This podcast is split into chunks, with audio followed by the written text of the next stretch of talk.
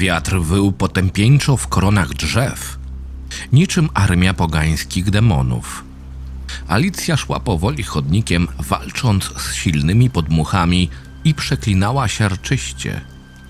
Fale deszczu zalewały zielone oczy, pozbawiając ją co chwilę zmysłu wzroku. Długie, rude włosy opadały w zlepionych stronkach na kurtkę typu parka, szczelnie zakrywającą smukłe ciało. Burza, która się rozpętała, była wręcz nadnaturalnym zjawiskiem. W jednej chwili nieboskłon ozdabiały tysiące błyszczących gwiazd i księżyc w pełni. W następnej rozpętała się nawałnica, którą można przyrównać jedynie do burzy stulecia.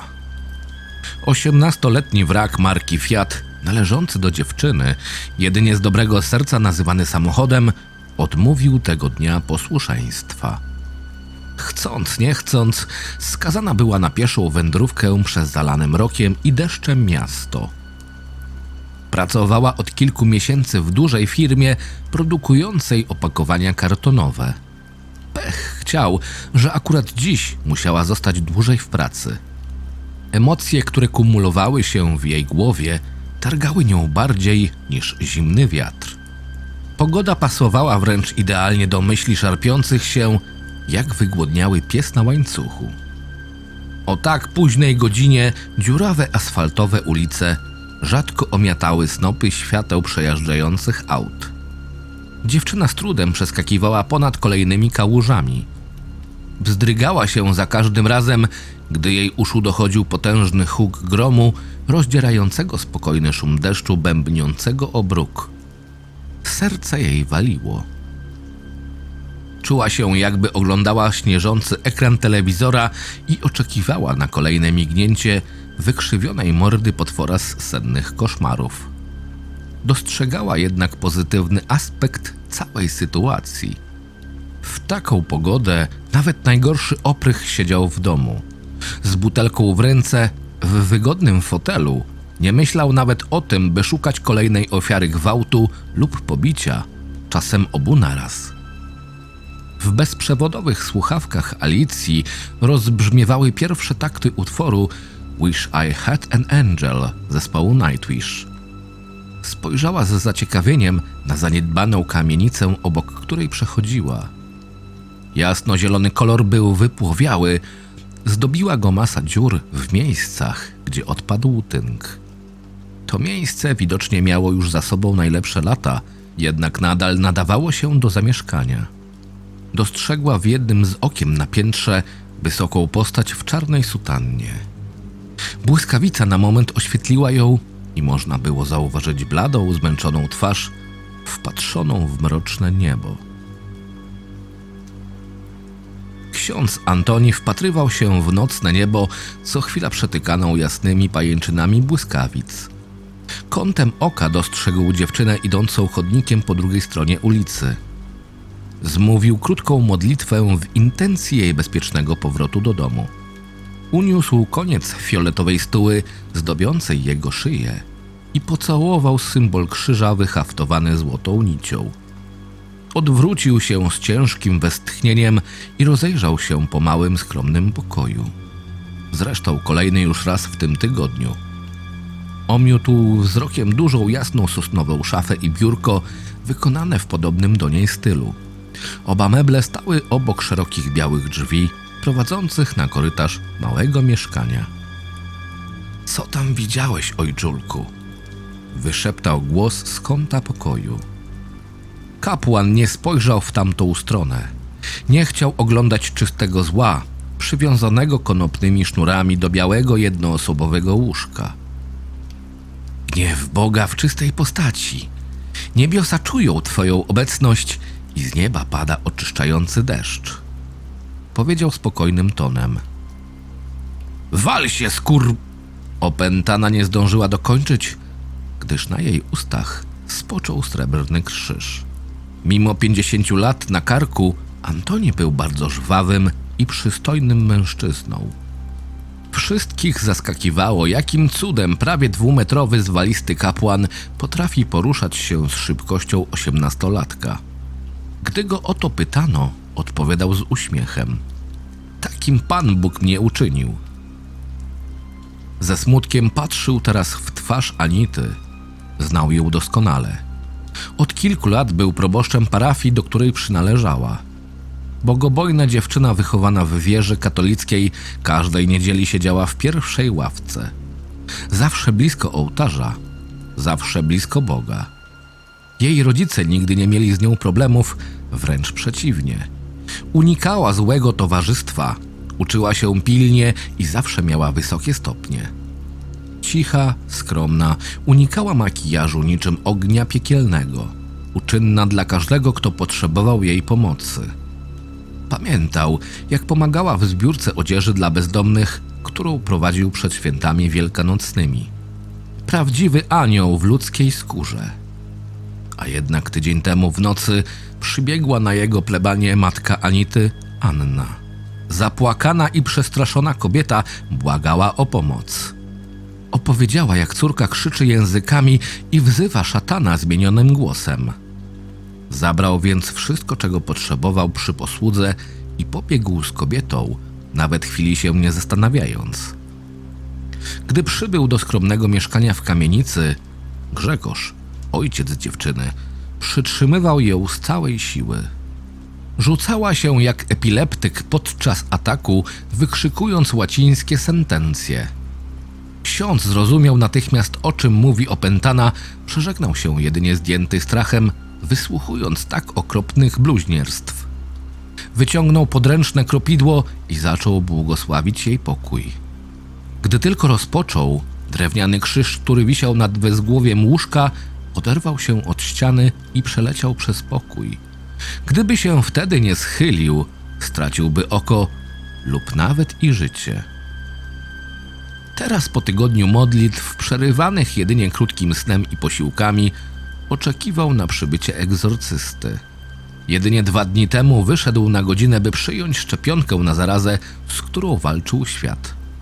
Jutro miał przybyć wezwany przez kurię ksiądz Hieronim. Jednak teraz jedynie jego obecność pozwalała utrzymać w ryzach opętaną. Gdy tylko próbował opuścić ponownie mieszkanie, zaczynała rzucać się i przeklinać w grece, łacinie lub po aramejsku. Demonica była stara i potężna. Widać to było w zapadniętych i podkrążonych oczach dziewczyny.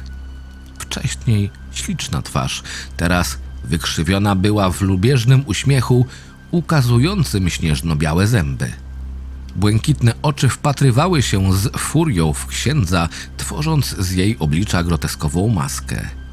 Drobne ciało, zaledwie 150-centymetrowej szesnastolatki, pokrywały liczne siniaki i wybroczyny. Jedynie długa bawełniana koszula zakrywała liczne koszmarne rany, które sobie sama zadała. Rodzice dziewczyny nie wytrzymywali już psychicznie. Krzyki i złorzeczenia prawie cały czas przeplatały się z głośnymi modlitwami odmawianymi za duszę ich potępionej córki. Ksiądz Antoni poprosił ich, by opuścili mieszkanie i poszli spać gdzieś indziej tej nocy. Wiedział, iż jutro musieli być w pełni sił. Tłumaczył im, że gdy tylko egzorcysta się zjawi, będzie potrzebował pomocy. A będąc w takim stanie jak obecnie, byliby jedynie przeszkodą. Rozmawiałam z twoją matką, Antoni. Milcz, piekielna abominacjo. Powiedział cicho, nie odrywając wzroku od brewiarza. Podoba jej się w piekle, wiesz? Moja matka była dobrą i zacną kobietą. Oj, naprawdę zacnie dogadza demonom. Przez jej gardło przepływa. Zamilcz, bestio.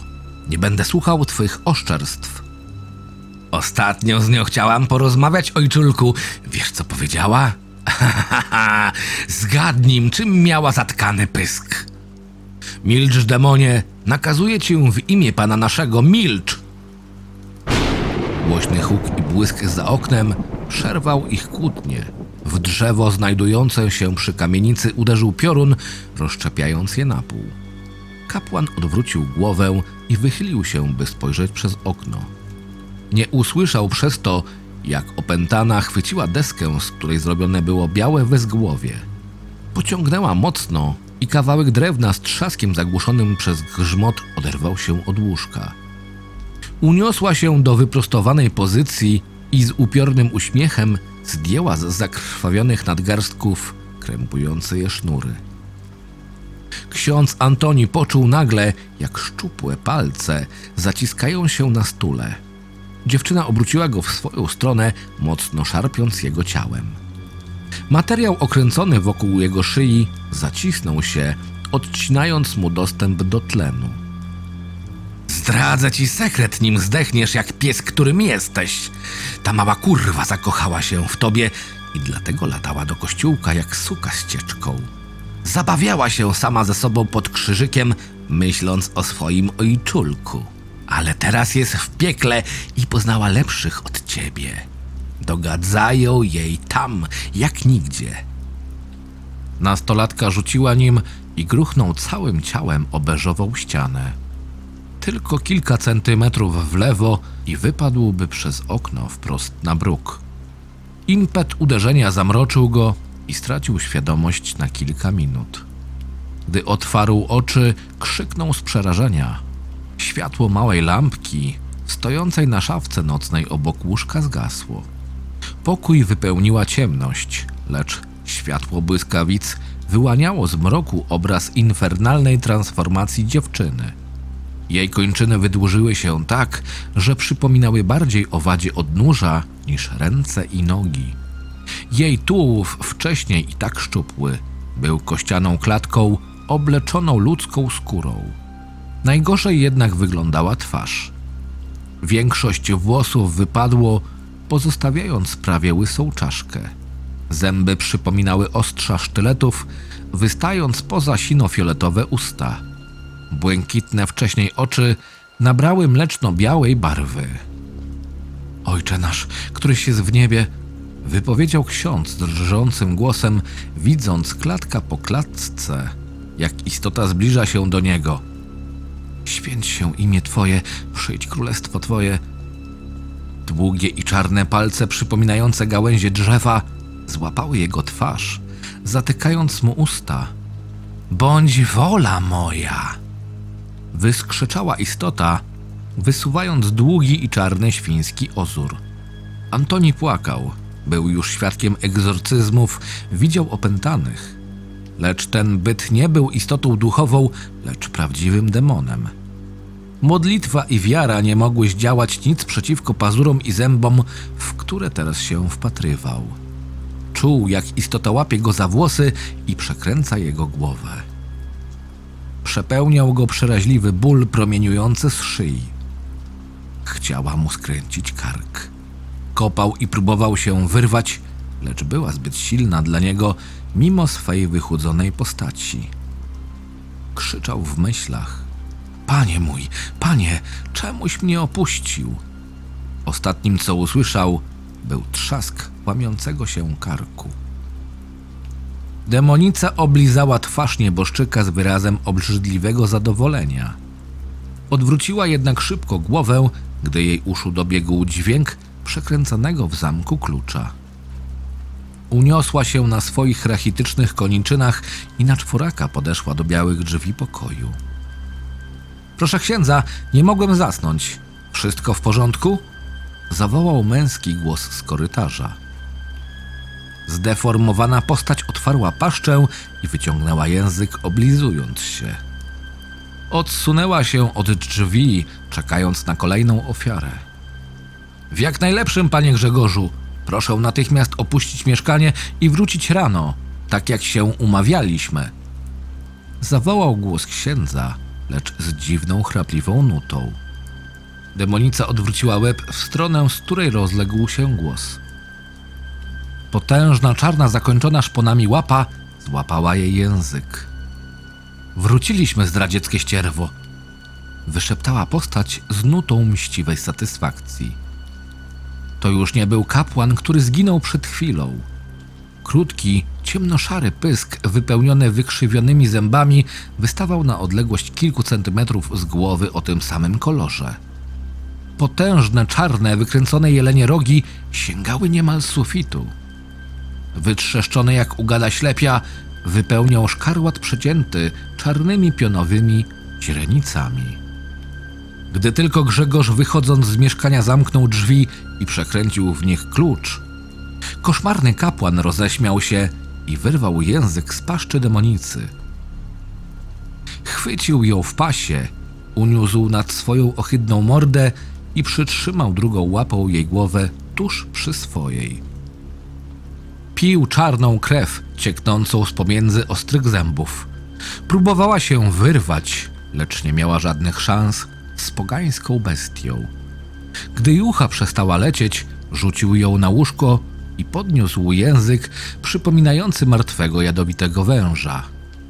Wpakował go zachłannie do pyska mokrego od posoki. Żuł go przez chwilę, wywracając ślepia we wszystkie strony, jakby to był najlepszy kąsek ulubionego dnia. Tysiąc lat czekałem na powrót z otchłani, powiedział szarpiąc za guziki sutanny. Tysiąc lat przez takich jak ty, w mroku, w pustce, bez życia. Szarpnął potężnie i sutanna rozdarła się, zasypując panele deszczem wyrwanych guzików. Zrywał z siebie kolejne warstwy odzieży, odsłaniając zdeformowane ciało. Gruba czarna szczecina pokrywała jego szeroką klatkę piersiową. Sześć ciemniejszych od skóry sutków sterczało nad wysuniętymi żebrami. Ręce i nogi zyskały po dodatkowym stawie. Pulsujące czarne żyły zakręcały wokół wypustek przypominających krótkie rogi wyrastające na całym ciele. Demonica, widząc kim ma do czynienia, skuliła się na łóżku, zasłaniając ciało. Wyglądała teraz jak martwy, zasuszony pająk znaleziony podczas sprzątania. W jej mleczno-białych oczach widać było zgrozę. Jako człowiek nie miał z nią szans, ale teraz przecież to był prawdziwy słowiański pies w swej pełnej formie. Popiłem, pojadłem. To wiesz, co teraz będzie. Powiedział podchodząc powoli w stronę łóżka, zrywając koloratkę, która jako jedyna okrywała jego ciało. Tysiąc lat nie chędożyłem, a i Antoni był grzeczny całe życie. Alicja przeszła na drugą stronę ulicy, rozglądając się krótko na boki. Mieszkanie na przedmieściach miało niebagatelną zaletę w postaci niskiej ceny. Jednak dostęp do komunikacji był tragiczny na trasie wiodącej z firmy do jej kawalerki. Zawsze, gdy jej wysłużony grat odmawiał posłuszeństwa jak dziś, musiała pokonywać ponad dwukilometrową trasę. Gdyby była ładna pogoda, rozkoszowałaby się każdą minutą spędzoną pod gołym niebem. Człowiek docenia takie rzeczy po kilkunastogodzinnej gehennie, zamknięcia w stalowym pudle fabryki. Jednak w taką pogodę, gdy każdy krok był wyzwaniem, tęskniła za swoim czarnym fiatem. Rozmyślała nad swoim życiem, wpędzona w depresyjny nastrój przez posępną aurę. Szczerze nienawidziła każdej minuty spędzonej w pyle i kurzu wśród przetworzonych zwłok drzew. Jednak widmo głodu i brak perspektyw potrafi zabić każdy wyrzut sumienia. Zresztą nie miała zbyt wielu opcji wyboru drogi życiowej. Mogła zostać w rodzinnej wiosce, gdzie jedynym zajęciem była praca w małym gospodarstwie rodziców, lub spróbować chwycić byka zwanego życiem za rogi i znaleźć swoje miejsce w wielkim świecie. Rzuciła monetą i znalazła się tutaj. Byk strącił ją ze swych pleców wprost w stertę łajna, zwaną miastem. Pieniądze, które dostała od rodziców, starczyły jedynie na pierwszy miesiąc życia. W tym czasie miotała się, szukając jakiegokolwiek etatu. Brak doświadczenia zrobił swoje i mimo skończonych studiów wylądowała na linii produkcyjnej podrzędnego przedsiębiorstwa. Za pieniądze zbyt duże, by umrzeć, ale zbyt małe, by żyć, wegetowała niczym pleśń na zapomnianej przez wszystkich skórce od chleba. Uśmiechnęła się lekko, przechodząc obok wysokiej ściany drzew parku miejskiego. Kochała naturę w każdej postaci.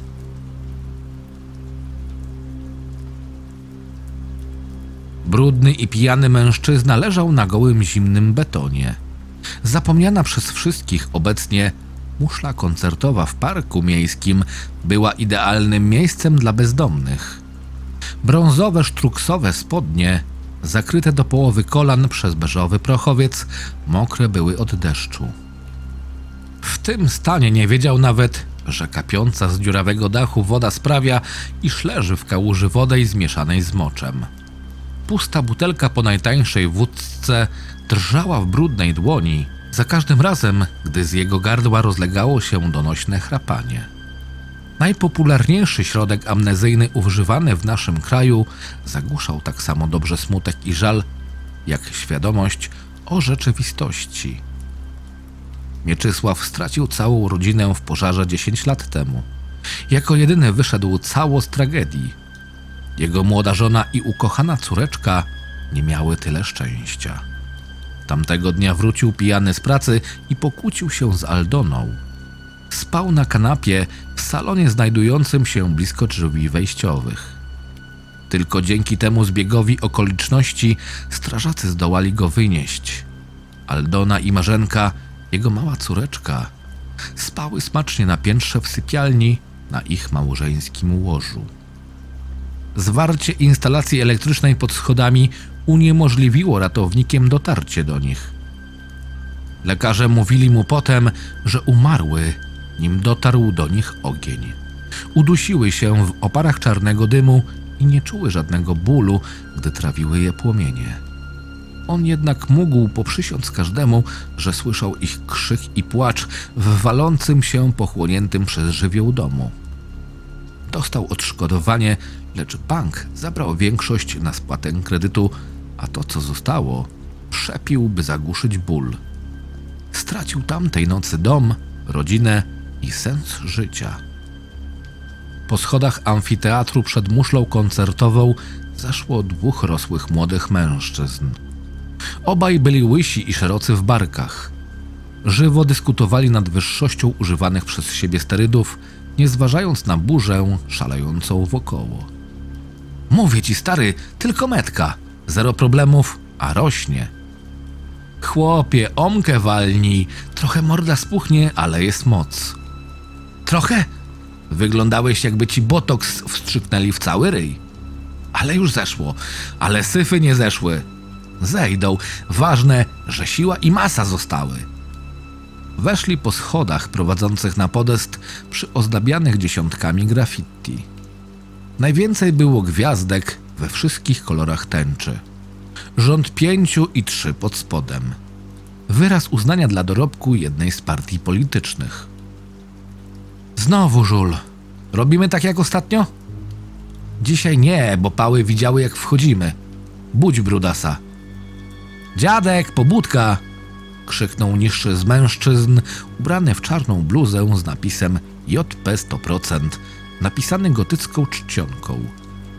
Gdy zauważył brak jakiejkolwiek reakcji, odszedł na kilka kroków i wziął krótki rozpęd przed kopniakiem prosto w żebra leżącego. A! Co? Wybełkotał ledwie zrozumiale pijak z wyraźnym bólem. Liczę do trzech i znikasz, dziadek, powiedział agresywnie wyższy z napastników. Mieczysław próbował wstać, jednak ciało odmówiło mu posłuszeństwa. Nie pierwszy raz mu grożono, ale wiedział, że tym razem nie skończy się jedynie na groźbach. Powoli i na czworakach ruszył w stronę zejścia ze sceny. Gdy dotarł już prawie do schodów, z których miał zamiar skorzystać, jeden z mężczyzn kopnął go w brzuch. Spadł przez to z metrowej wysokości na bruk placu. Bóg jednak chroni dzieci i pijaków. W locie obrócił się na plecy i uderzył bezwładnie o twardą powierzchnię, nie robiąc sobie większej krzywdy. Przyturlał się na brzuch i zaczął czołgać powoli przez wodę i błoto zalegające wszędzie. Chciał być jak najdalej od tej dwójki. Wiedział, że dla zabawy mogą go skatować na śmierć, gdyby ich nie posłuchał. Pamiętał dobrze, jak miesiąc temu, leżał pijany w krzakach, dorwali jednego z jego kompanów od butelki. Pił z nim wcześniej tego dnia, jednak gdy tamtemu urwał się film, odszedł na bok wysikać się w gęstych zaroślach. Przewrócił się i nie miał siły wstać. A wtedy przyszli oni. Polali twarz Zenka benzyną i podpalili. Wrzeszczał z bólu i zataczał się nadal pijany. Wyglądał jak ludzka pochodnia, a tłuszcz na jego twarzy topił się z żaru. Wbiegł prosto do stawu, obok którego znajdowała się ławka, na której spał. Zbiornik był płytki, lecz strasznie zamulony. W kilka sekund ciało zniknęło pod powierzchnią wody. Myślał o tym, by iść na policję, ale zamknęli go już kilka razy. Nie miał zamiaru ponownie tego przechodzić. Gdy mężczyźni zostali sami w zadaszonym miejscu, wyjęli puszki z tanim piwem, które mieli schowane w kieszeniach dresowych spodni. Otworzyli je z radością widoczną zazwyczaj jedynie na twarzach dzieci dostających nowe zabawki. Po kilkunastu łykach obaj beknęli głośno w tym samym momencie. Skwitowali to głośną salwą uśmiechu, ozdobioną błyskiem niepełnego żółtego uzębienia. Ja teraz mam odblok po trzech cyklach metki. Znowu się mogę napić jak człowiek. A osłonowe bierzesz? Pewnie, że nie. I tak gówno dają. Ja teraz dekę kupuję. Z 5 kilo do przodu będę. Zobaczysz. O, to grubo, Adi. A michę trzymasz? Ostatnio tylko indyk, wołowina rybki. Hajsu nie żałuję, a i białeczko lepsze weszło. Skąd ty na to siano bierzesz? Z roboty cię miesiąc temu wyrąbali. Sebuś, pamiętasz tego żula miesiąc temu? No. Sprzedaję w darknecie filmiki za zielone. Leci hajs jak woda. Przecież my go razem. Cfelu, gdzie flota dla mnie? Wyrzucił z siebie niższy i chwycił za bluzę dresu wyższego od siebie o pół głowy kolegę. Ja ci tam cfela, karakanie! Adrian nie zastanawiał się nawet sekundy. Odchylił się i uderzył z całej siły głową prosto w łuk brwiowy Sebastiana. Ten zalał się od razu krwią i oszołomiony cofnął się o kilka kroków, zataczając się. Gdy zbliżył się niebezpiecznie do krawędzi, z której wcześniej spadł przegoniony bezdomny, były już przyjaciel podbiegł do niego i z okrzykiem This is Sparta, skurwysynu! Kopnął z całej siły w brzuch krępego chłopaka. Ten przeleciał metr w powietrzu i z łoskotem spadł na brukowany plac. Przy czym uderzył o niego głową, co natychmiast pozbawiło go przytomności. W tym samym momencie w parku rozbłysnęło światło i nastąpił potężny huk. Jedno z wyładowań elektrycznych uderzyło nieopodal amfiteatru w czołgającego się obok jego ściany mężczyznę. Podarte i brudne ubranie praktycznie natychmiast spłonęło. Skóra na plecach w miejscu uderzenia błyskawicy stopiła się, pozostawiając w ciele czarną dziurę. Długie i tłuste przetykaną siwizną włosy zajęły się od temperatury wytworzonej przez piorun. To samo spotkało brwi i potarganą, oblepioną ziemią brodę. Zwłoki leżały spokojnie przez kilka minut, obmywane zimnym deszczem. Wypalone ślady w kształcie zygzaków na mokrej trawie utworzyły wokół ciała symbol czarnego słońca. Jednak mężczyzna po chwili zaczął trząść się, jakby ktoś podłączył do jego ciała kabel z wysokim napięciem. Wstał ociężale. Całe jego nagie teraz ciało pokrywały czarne blizny o nieregularnych kształtach, przypominających elektryczne wyładowania. Skóra nabrała szarej barwy, a wcześniej przykryte sporą warstwą tłuszczu kończyny zyskały na masie mięśniowej. Nowonarodzony chmurnik ruszył w kierunku muszli koncertowej. Seba, obudź się! krzyczał Adrian, policzkując leżącego po twarzy. Mordo, nie śpi! Wstawaj!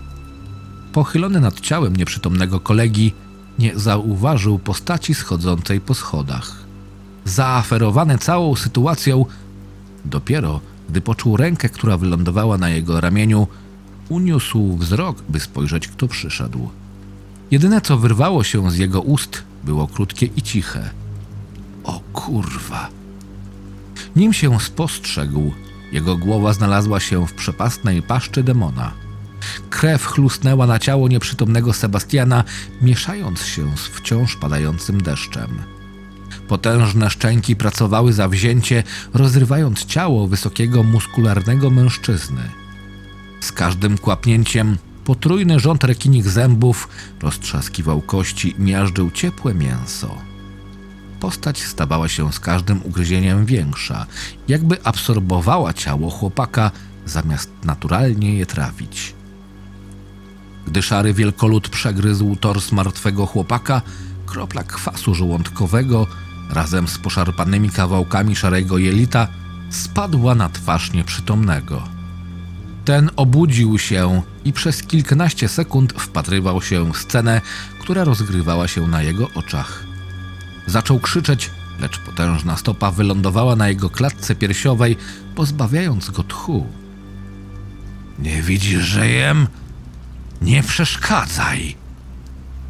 Zabrzmiał głos, który można przyrównać jedynie do lawiny kamieni toczących się po skalistym wzgórzu.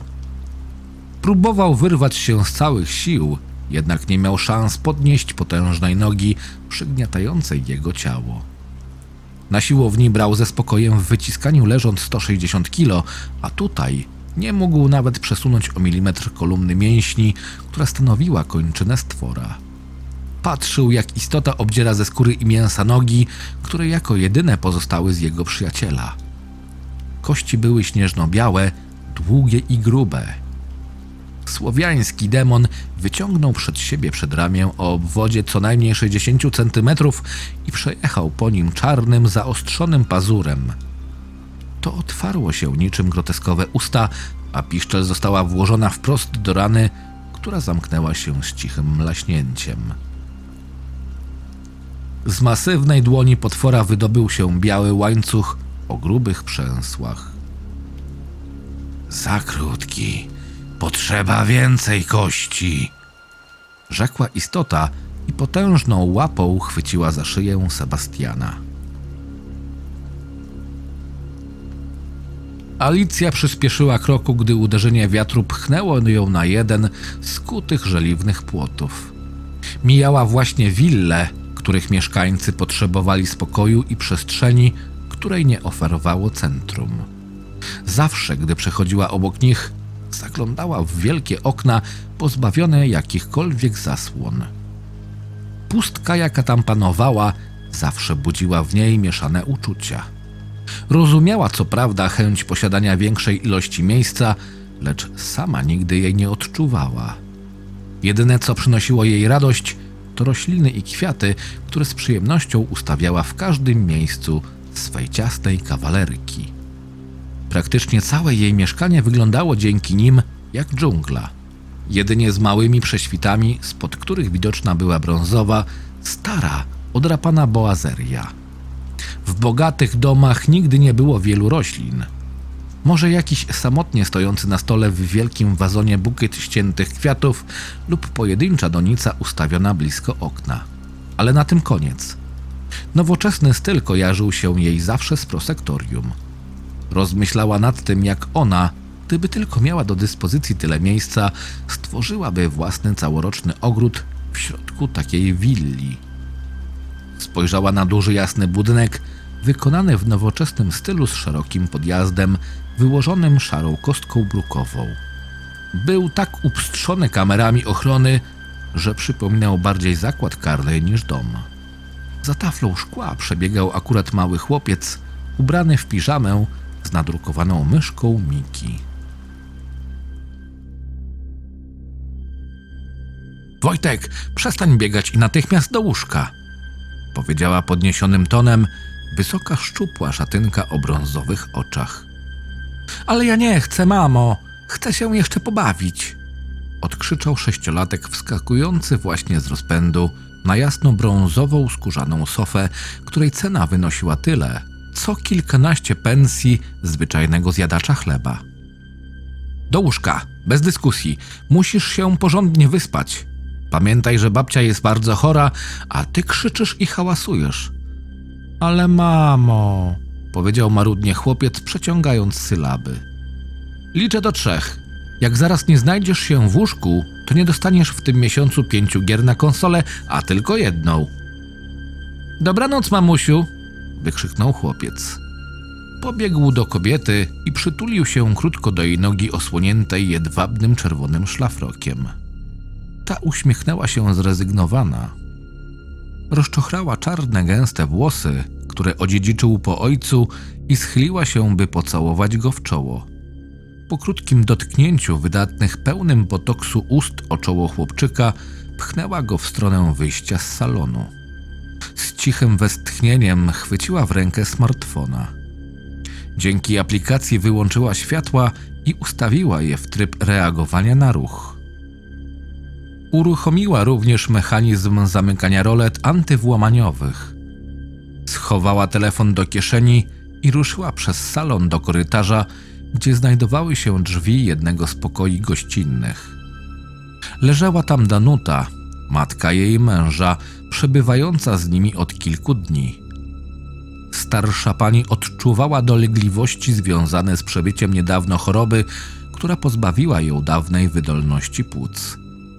Młoda kobieta otworzyła cicho drzwi i zajrzała do pomieszczenia. Chrapliwy, cichy oddech dochodził jej uszu. Wsłuchała się przez chwilę w niego i podeszła na palcach do łóżka. Jak tam urwisek i mama Ewciu? Zapytał z uśmiechem przystojny piwnooki brunet. Trzymał na kolanach srebrnego laptopa i zawzięcie pisał na klawiaturze, gdy ujrzał kątem oka wchodzącą do sypialni żonę. Wojtuś pod groźbą pozbawienia go jedynego celu życia, czyli gier, skapitulował i poszedł spać. Natomiast twoja matka śpi już chyba od dłuższego czasu. Mówiąc to udała się do przepastnej garderoby, gdzie rozwiązała pasek szlafroka, zdjęła go i odwiesiła na wieszaku. I cieszy mnie cholernie, że śpi, dodała kobieta wchodząc do łóżka. Damian, wiesz dobrze, jak ona mnie nienawidzi. Każdego dnia, gdy tylko się odwracam, słyszę, jak nazywa mnie biedną suką. Moja matka jest, hmm, specyficzną osobą, przecież wiesz. Dla niej nasz związek zawsze pozostanie mezaliansem. Żyjemy w XXI wieku, a nie w XIX. Niech zrozumie w końcu, że się kochamy. Wybuchnęła, po czym zalała się łzami i zakryła wypielęgnowanymi rękami śliczną twarz. Mężczyzna odłożył na stolik nocny komputer i objął ją czule. Złożył delikatny pocałunek na samym czubku jej głowy. Uwielbiał delikatny zapach, który zawsze ją otaczał. Już na początku, gdy się poznali, przestawał myśleć, gdy tylko się do niego zbliżała. Ewa, kłóciliśmy się o to setki razy. Ona nigdy nie zrozumie i nigdy nie przyjmie tego do wiadomości. Dla niej zawsze będę szanowanym panem adwokatem, a ty sekretarką, która mnie uwiodła. Kto kogo uwiódł? Zapytała i spojrzała na niego z delikatnym uśmiechem przez łzy wciąż płynące z wielkich brązowych oczu. To ty mnie podrywałeś w każdym możliwym momencie. No widzisz, najważniejsze, że my to wiemy. A co ona sobie układa w głowie, nie ma najmniejszego znaczenia. Kocham cię, wiesz. Za to, jaki jesteś, zawsze umiesz sprawić, że świat wydaje mi się jaśniejszy. Taka moja natura. Zresztą mamy dobre życie. Niczego nam nie brakuje. Moja matka to takie przypomnienie od losu, że nigdy nie może być zbyt dobrze. Ale a propos bycia dobrze, powiedział wpatrzony w dekolt jej koronkowej nocnej halki, ledwo skrywającej przyjemne dla męskiego oka krągłości. Mówiłaś coś ostatnio o drugim dziecku. Kobieta zachichotała cicho i wtuliła się w wysportowane ciało swojego męża, gasząc wcześniej klaśnięciem dłoni światło w sypialni. Stara kobieta leżała martwa na łóżku. Jej twarz wykrzywiona w bólu i agonii zdradzała potężne cierpienie, które odczuwała przed śmiercią. Życie w niej zgasło godzinę wcześniej, gdy pomarszczone chude ręce próbowały odtrącić aksamitną poduszkę zatykającą jej usta. Obecnie leżały spokojnie, ale co kilka sekund palce zaczynały drgać w spazmatycznych ruchach. Teraz podniosła się i wyprostowana usiadła na krawędzi łóżka. Powolnym ruchem przesunęła ramionczka koszuli nocnej, którą miała na sobie i wstała. Materiał opadł na ziemię, szeleszcząc cicho. Wyszła z niego, poruszając się ślimaczym tempem, jakby znajdowała się pod wodą. Jej długie, obwisłe piersi obijały się o brzuch, gdy ruszyła w stronę drzwi. Oczodoły połączyły się w jeden i teraz z jej pomarszczonej twarzy łypało pojedyncze wielkie wodniste oko, bezzębne usta rozwarły się szeroko, tworząc lej, przez co przypominała trochę postać na obrazie Krzyk Edwarda Muncha. Jej ciało zaczynało zwolna tracić wszelkie kolory. Stawała się przezroczysta niczym głębinowa ryba wyciągnięta na powierzchnię. Tyle, że w tym przypadku nawet szkielet był niewidoczny w brajowatej masie. Stała się tym, o kim mówi się, że nigdy nie śpi, a wiecznie czuwa. Odmieniona starucha otworzyła drzwi i wyszła na korytarz. Czujniki ruchu nie zareagowały na jej obecność. Szła przez cichy, mroczny dom, zamknięty szczelnie przed ludźmi z zewnątrz. Kierowała się do pokoju chłopca. Wojtuś kręcił się i nie mógł zasnąć. Czerwone łóżko w kształcie samochodu wyścigowego było dziś strasznie niewygodne. Burza za oknem jego pokoju wciąż pomrukiwała wygłuszona przez grubą szybę i zasłoniętą roletę, lecz każde uderzenie pioruna sprawiało, że wzdrygał się lekko. Rozglądał się po ciemnym pokoju. Przyklejone wszędzie fosforyzujące nalepki przedstawiające gwiazdy liśniły zielonkawo. Drzwi do jego pokoju cicho się otworzyły. Spojrzał w ich stronę, myśląc, że to jego mama sprawdza, czy śpi. Jednak za nimi była jedynie ciemność. To było dziwne, gdyż zawsze światło paliło się na korytarzu, jeżeli ktoś w nim stał.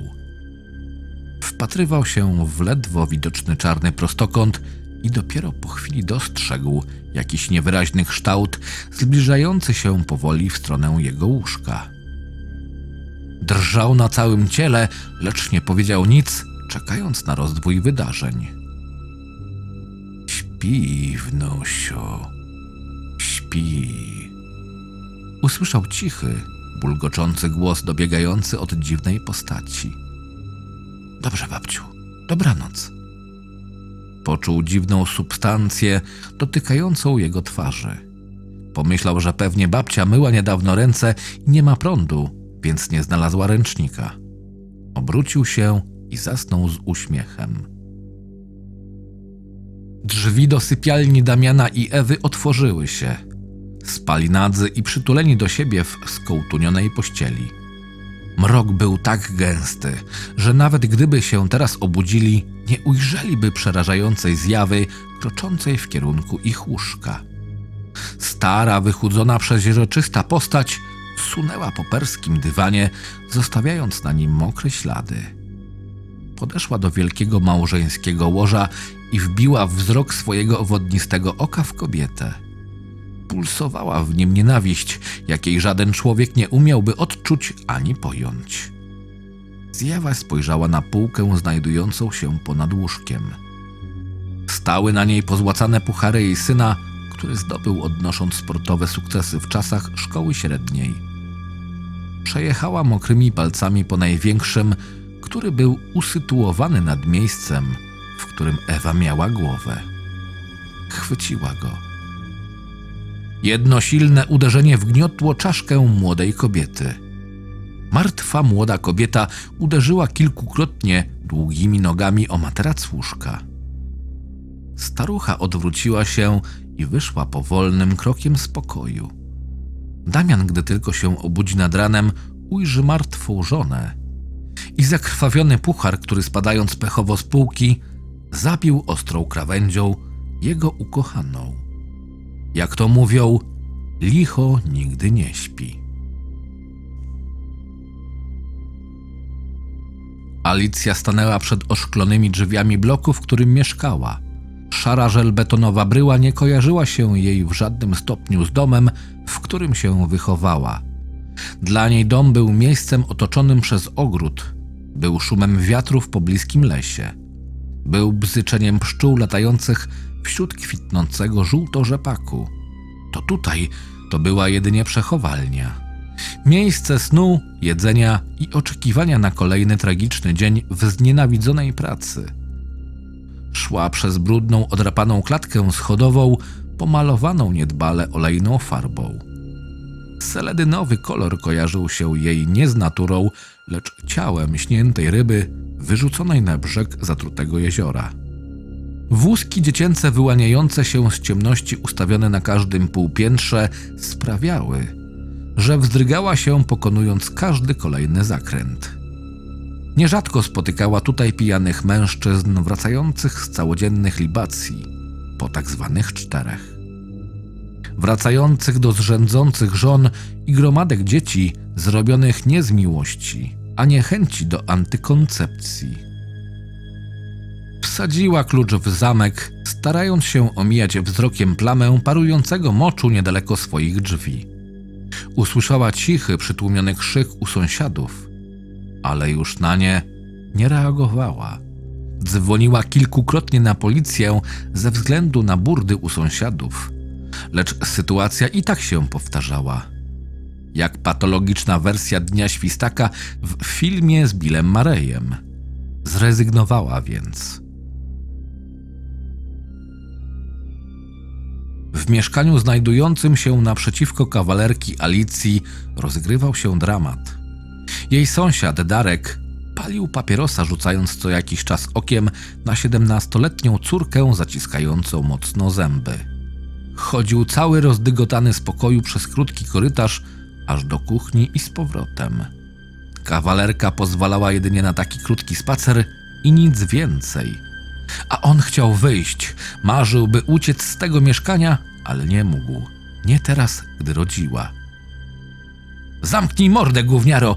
Nie umiałaś nóg trzymać razem, to chociaż teraz usta zaciskaj. Wysyczał wpatrzony z nienawiścią w swoją latorośl. Pomóc ci coś, Grażyna, czy dasz radę? Spierdalaj! Odezwała się puszysta, czerwona na twarzy żona. Przyj, Kasia, przyj mocno! Pulchna nastolatka, ze względu na geny przejęte po matce i tłustą kuchnię, którą ta uprawiała, pociła się i stękała z wysiłku, próbując swoimi krzykami nie wyprowadzać z równowagi chudego ojca. Ten mimo drobnej postury potrafił zdzielić ją tak w pysk, że kilka razy w życiu straciła przez niego przytomność. Od ośmiu miesięcy ukrywała ciążę przed wszystkimi. Nie miała pojęcia, kto był ojcem. Było zbyt wielu podejrzanych. Lubiła dużo wypić na suto zakrapianych alkoholem i zasypywanych białym proszkiem imprezach. Zazwyczaj kończyło się urwanym w połowie popijawy filmem i brakiem majtek, gdy obudziła się nad ranem z obolałą głową. Gdy rodzice dowiedzieli się o wszystkim, zapadła szybka decyzja. Dziecko znajdzie się w oknie życia w pobliskim szpitalu. Nikt nie mógł się dowiedzieć, dlaczego dziewczyna ani razu nie przebadała się u ginekologa. Nie wiedziała, czy jej dziecko będzie chłopcem czy dziewczynką, lecz nie obchodziło jej to. Miała piekło w domu przez tego cholernego bachora, nie miała kontaktu ze znajomymi, a nawet gdy ich spotykała, wszyscy wytykali ją palcami, mówiąc, że strasznie przytyła. Darek, kurwa, dzwoń po karetkę szybko!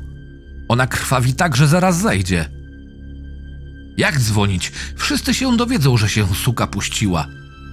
Nie widzisz, że krew się leje już tak, że w wersalkę nie wsiąka? Kasiunia, patrz na mamę! Proszę, dziecko, patrz na mnie!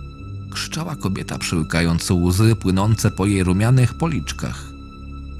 Pulchna dziewczyna wyprostowała się na wygiętych rękach i zacisnęła zęby z taką siłą, że w pokoju rozległ się dźwięk pękającego szkliwa jej żółtych zębów. Mężczyzna z przerażeniem wpatrywał się w scenę jak z horroru, trzymając się za głowę obiema rękami. Nawet nie wiedział, że w pewnym momencie wypuścił papierosa z ręki i żar przepalał teraz szary, brudny kapeć i czarną, sztywną od potu skarpetkę. Ciężarna zatrzęsła się konwulsyjnie, a oczy wywróciły się, ukazując przekrwione białka. Opadła nieprzytomnie na wersalkę, całkowicie bez życia. Jedynie nogi podrygiwały nadal lekko miotane skurczami. Darek! Darek! Wrzeszczała na męża kobieta, szarpiąc go za rękaw wyblakłej bluzy, szukając jednocześnie wzrokiem telefonu, z którego mogłaby zadzwonić na 112. Ciężarna wypuściła powietrze z głośnym westchnięciem, a kolor odpłynął całkowicie z jej twarzy. Blade, nalane oblicze tuliło się teraz do koca w kratę, na którym leżała bez życia. Ciało jednak zaczęło się po chwili poruszać i kołysać na boki. Struga krwi trysnęła z tłustych ud nastolatki i obryzgała małżeństwo. Szara, zdeformowana głowa pokryta guzami wyskoczyła niczym korek z butelki szampana. Noworodek uniósł czerep i rozejrzał się pustymi jak węgle oczami, ociekając śluzem i krwią martwej rodzicielki. Wydawał z siebie piski i pomruki niczym wilcze szczenie. Za głową pojawiły się chude, zakończone ostrymi szponami rączki i reszta równie brzydkiego ciała. Potworek wypadł na brudny dywan, upstrzony dziurami wypalonymi przez żar papierosów. Wbił pazury w zwisającą bezwładnie nogę martwej nastolatki i niezgrabnie podniósł się z ziemi. Darek i Ewa, wpatrzeni z przerażeniem w odgrywającą się na ich oczach scenę, wpadli w katatonie. Nie zareagowali, gdy poroniec zaczął chwiejnie iść w ich stronę, gaworząc cicho pod nosem. Ja wam kurwa dam. Tfu! Okno życia. Powiedział cicho, wypluwając przy tym krew i śluz. Alicja zmyła makijaż, wykąpała się i zjadła skromną kolację. Chodziła po kawalerce, szepcąc do każdej z roślin. Traktowała je lepiej niż większość ludzi własne dzieci, a na pewno poświęcała im znacznie więcej uwagi. Cieszyła się z każdego nowego listka i gałązki. Każdego dnia, gdy kładła się do łóżka, mówiła: Dobranoc, moje kochane skarby. Po czym zasypiała twardym snem, typowym dla zmęczonego ciężką pracą człowieka. Tak samo dziś, gdy wskoczyła pod kołdrę, ozdobioną wzorem przypominający zielone gałęzie drzew, wyszeptała: Dobranoc, moje kochane skarby. Usłyszała cichą odpowiedź. Niewyraźny głos, lecz coś na kształt setek z srebrnych dzwonków grających razem wesołą melodię. Dobranoc, rusałko.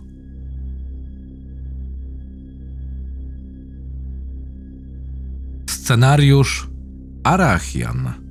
Czytał Krystian Kieś. Zapraszam do subskrypcji mojego kanału.